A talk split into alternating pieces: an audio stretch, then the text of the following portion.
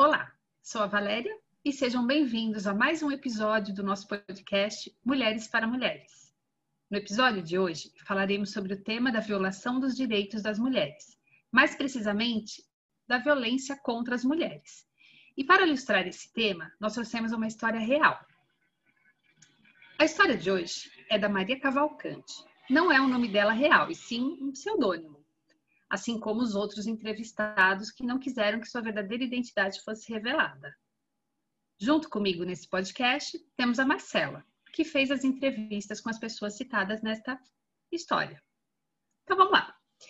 A Maria, nascida e criada em Boituva, no interior de São Paulo, conheceu Jorgito através de alguns amigos em comum. Ela, que então tinha acabado de terminar um relacionamento que não tinha sido fácil, encontrou um conforto em Jorgito. Assim, eles viraram grandes amigos e a Maria se apaixonou por ele. Jorgito também revelou a ela esse interesse e os dois começaram a namorar.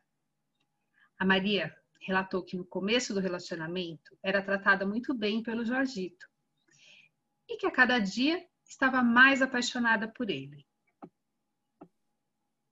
Perguntei a ela se não notou nele alguns indícios que pudessem indicar o que viria pela frente. Ela então nos contou que ele reclamava quando ela colocava uma roupa curta ou apertada, mas dizia que era ciúmes e ela não achava nada demais, porque se ele tinha ciúmes, significava que ele a amava. Ela também nos contou que sempre saía com suas duas melhores amigas uma vez na semana antes de começar a se relacionar com ele. Mas com o tempo, isso foi esquecido e ela não percebeu porque estava encantada demais com seu novo amor.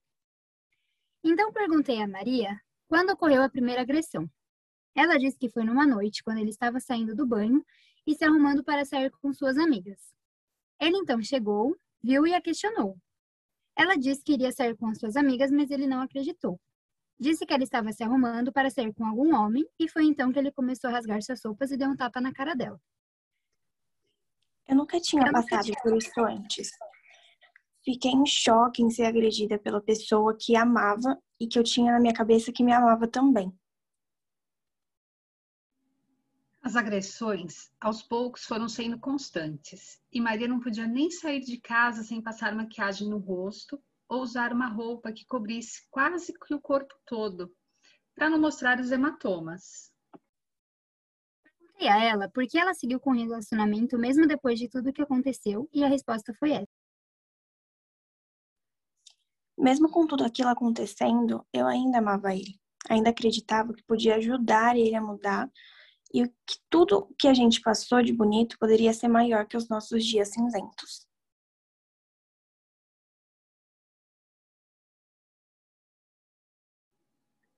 Durante a entrevista, Maria não se sentiu bem em continuar e decidiu encerrar. Então, para tentar continuar com a história, entrevistamos as duas amigas dela, a Branca e a Manuela. Perguntei às duas amigas se em algum momento desconfiaram do Jorgito. Houve algo de estranho no relacionamento dos dois e elas responderam. Bom, no começo a gente estava muito feliz pela Maria, porque ela enfim tinha encontrado com um homem que estava fazendo bem para ela. Sim, no seu relacionamento anterior ela tinha sido traída. Isso acabou mexendo muito com a Maria, né? E deixou ela com a autoestima super baixa. Só que quando ela conheceu o Jorgito, a autoestima dela foi voltando aos poucos. Porque no início ele elogiava demais, ele era muito carinhoso e dava muita atenção a ela. Eu perguntei a elas quando foi que elas souberam das agressões e qual foi o posicionamento delas. Bom, a primeira vez que vimos a Maria machucada, a gente estava andando pelo centro da cidade e sem querer ela deixou a sacola de compra cair no chão. E quando ela foi abaixar para pegar, a gente viu uma marca roxa no pescoço dela. É verdade, ela tentou inventar uma história pra gente. Mas nós não acreditamos, né? Muito estranha essa situação. Foi então que a gente dialogou bastante e ela contou tudo o que estava acontecendo. A gente ficou bem chocada com tudo que ela falou. Então, a gente pediu para ela ir para minha casa naquele dia, em vez de voltar para casa, com medo que ele pudesse fazer algo pior com ela. E no começo ela não quis concordar, ficou com medo dele aparecer e fazer algo pior, o que realmente poderia, né, acabar acontecendo. Então a gente pediu para um amigo nosso ir até a casa dela e antes dele chegar do trabalho ajudá-la a pegar as coisas. A gente disse para ela que no dia seguinte a gente ia numa delegacia fazer uma denúncia contra ele, porque a gente não podia deixar aquilo acontecer e ele sair ileso. Ela estava com muito medo de ir, claro, mas ela aceitou ir.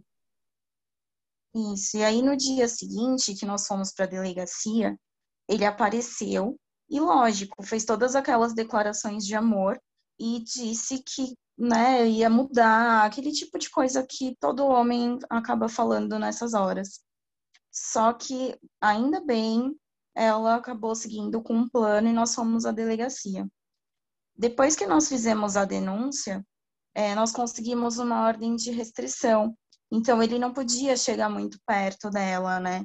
Só que a polícia chegou aí na casa, que eles moravam juntos, e as coisas dele já não estavam mais lá por causa dessa ordem.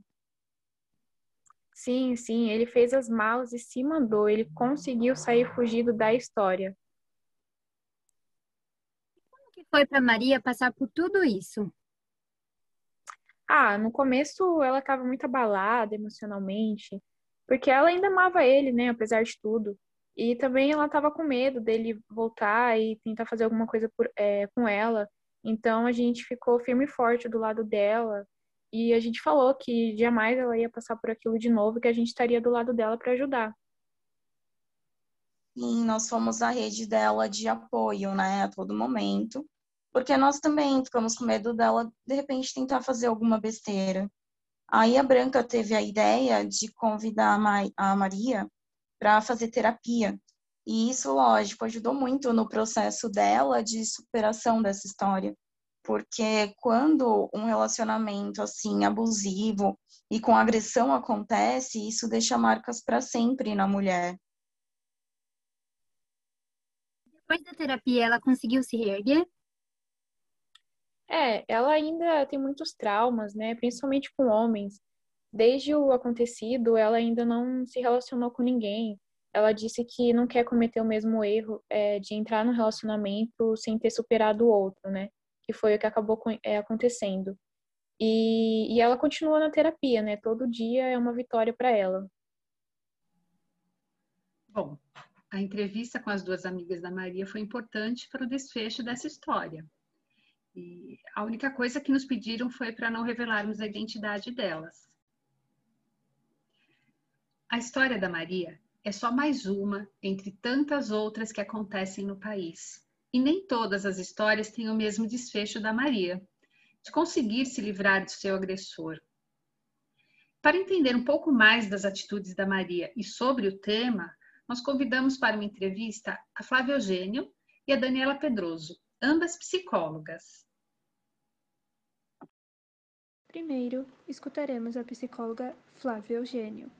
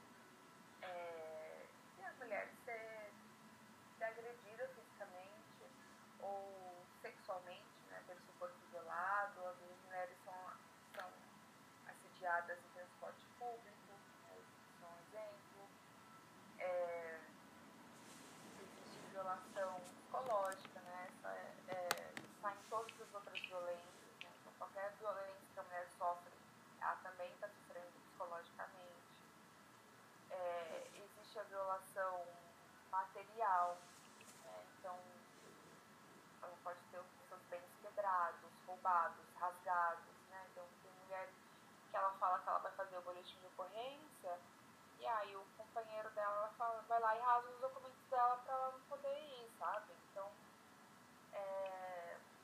mulher que tem roupa rasgada, queimada, tem os materiais dela, né? Tem uma violência que chama, essa material se chama patrimonial. E aí também envolve nela uma possibilidade de roubo, né? Então isso acontece também. Às vezes parceiros acabam roubando suas parceiras, né? Golpes, né?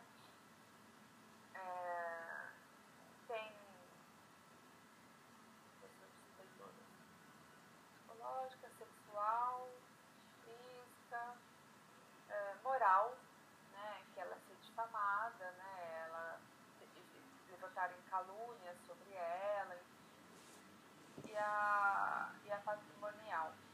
Então, são várias violências. Essas são as tipificadas na Lei Maria da Penha. Eu acho que é algo muito importante de destacar, assim. A Lei Maria da Penha, ela traz uma descrição de violência psicológica. Isso, para a psicologia, foi um ganho muito grande, né? Acho que não tem outras leis. Eu acho que a Lei Maria da Penha é a que traz a melhor descrição do que é violência psicológica, que é perseguição, ameaça, que é coagir a mulher, que é prender ela, né? Então, a violência psicológica dentro da Lei Maria da Penha, até sugiro que depois vocês deem uma olhada, é uma tipificação assim, que condiz muito com o que nós, psicólogos e psicólogas, também temos como violência psicológica, né? Então, acho que isso, do ponto de vista legal, foi um avanço, né, para a psicologia dentro, né, do judiciário. Então, são várias violências, não só nas relações familiares, domésticas, né? As mulheres são violências no ambiente de trabalho, dentro da universidade, dentro na rua, né? Então, são vários espaços. Eu costumo dizer que toda mulher já sofreu violência na vida. A segunda psicóloga será Daniela Pedroso. O índice de violência ainda é muito grande. Por que esse número ainda é tão alto? Eu acho exatamente porque a gente falha enquanto sociedade, enquanto governo. Por exemplo, quando eu vou falando da importância da prevenção, a gente tem que lembrar também da importância da educação sexual. E assim, a gente ainda vive num país machista, patriarcal, onde a gente percebe que ainda existe a cultura do estupro, né? Isso vem desde a colonização dos europeus no Brasil. Então, a gente ainda vive numa sociedade que objetifica os corpos das mulheres, tá? Uma sociedade que acha que homens têm direito sobre os nossos corpos. Enquanto a gente não muda isso lá atrás, na base, na educação, a gente vai continuar tendo o caso que é o mais comum. Acho que é importante falar isso para vocês. O que é mais comum quando a gente fala de violência sexual de mulheres adultas? A gente tem mulheres que são estupradas em atividades cotidianas. O que é isso? É indo ou voltando do trabalho. É quando mais acontece. E quem que estupra essas mulheres? Um desconhecido na rua, não é um crime premeditado, é alguém que aquela mulher passou primeiro. E aí acontece com ela porque ela estava ali naquela hora. Então, assim, isso fala um pouco da educação sexual desses meninos, que não são ensinados a proteger, a respeitarem as mulheres e até protegê-las, né? E quando a gente fala de violência doméstica, eu trabalho com a violência sexual, eu falo de de um lugar que a gente, quando fala da violência doméstica, que a gente ainda precisa ensinar meninas e mulheres que o corpo delas é só delas, e que aquela, sabe aquela coisa que ficou meio chavão dos carnavais, não é não? A gente precisa ensinar que também dentro do casamento é não, que existe sim o estupro marital, que o homem não tem direito sobre ela só porque ele é casado com ela, esse tipo de questão. E a gente não tem políticas de segurança, né? Então, assim, a grande maioria das pacientes que chegam ao hospital são pacientes que vêm de classes menos favorecidas, de regiões mais periféricas, não que não aconteça em todos os lugares, mas é aquela mulher, muitas vezes, que sai de casa às 4, 5 horas da manhã para trabalhar e está num lugar onde o ponto de ônibus é escuro, não tem proteção, não tem iluminação. Então, eu acho que isso tudo contribui para a gente não conseguir diminuir a violência sexual. Como psicólogos, a gente deve seguir o código de ética, né? Uhum. E a partir, quando chega num atendimento e a mulher relata que ela foi agredida, como que o psicólogo deve agir? Qual que é o protocolo? Olha, eu acho que o mais importante, e eu não falo nem de protocolos, porque eu acho que cada lugar vai ter o seu jeito de atender, cada profissional vai ter a sua técnica para atender aquele caso, vai seguir a sua linha teórica. Mas, meninas, o que eu acho mais importante é o que a gente chama de presunção da veracidade. O que é isso? É oferecer credibilidade para a palavra da criança e da mulher com relato de abuso sexual. A gente não está lá para julgar a história, a gente não está lá para buscar provas, a gente não está lá para encontrar dado de realidade, a gente tem que trabalhar com aquele aqui e agora daquela mulher e acreditar, meio que acreditar naquilo que ela conta para a gente até que se prove o contrário, sabe? Ficamos por aqui e esperamos vocês para mais um episódio do podcast Mulheres para Mulheres.